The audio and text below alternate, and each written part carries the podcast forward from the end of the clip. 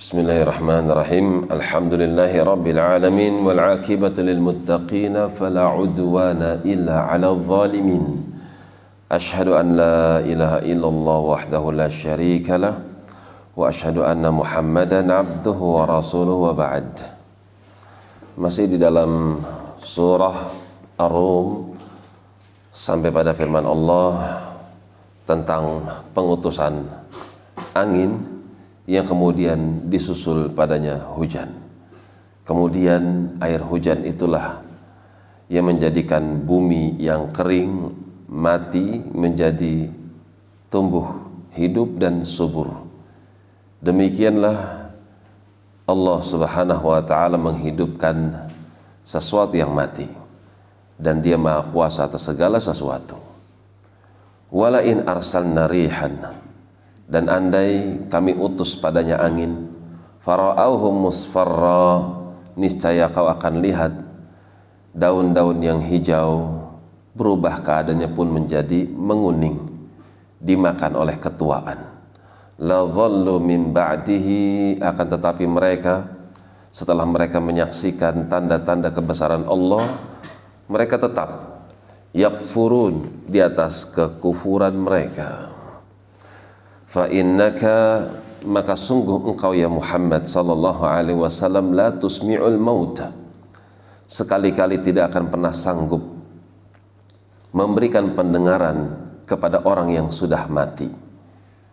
Wala tusmi'u summad du'a idza wallaw mudbirin.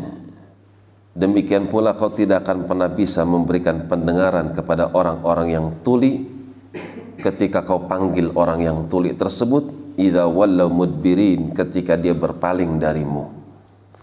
Wa ma anta bihadil ummi an dalalatihim. Sekali-kali engkau pun tidak bisa memberikan hidayah kepada orang yang telah buta hatinya di atas kesesatannya.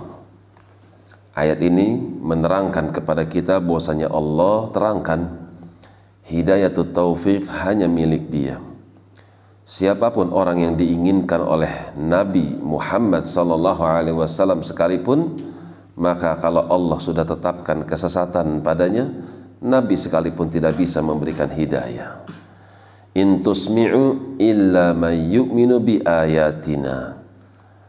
Engkau itu bisa memberikan pendengaran sanggup memberikan hidayah dengan cara menyampaikan kebenaran. May yu'minu ayatina khusus hanya untuk orang-orang yang telah beriman. Beriman kepada ayat-ayat kami, fahum muslimun sementara hati mereka telah pasrah. Ayat ini memberikan pelajaran buat kita bahwasanya hidayah adalah mahal karena Nabi sekalipun tidak akan pernah bisa memberikan hidayah. Kemudian pelajaran berikutnya termasuk hal yang disyukuri ketika kita mendapati diri kita mau mendengarkan hidayah mau mendengarkan ayat-ayat Allah kemudian tunduk padanya. Demikian wallahu taala alam bis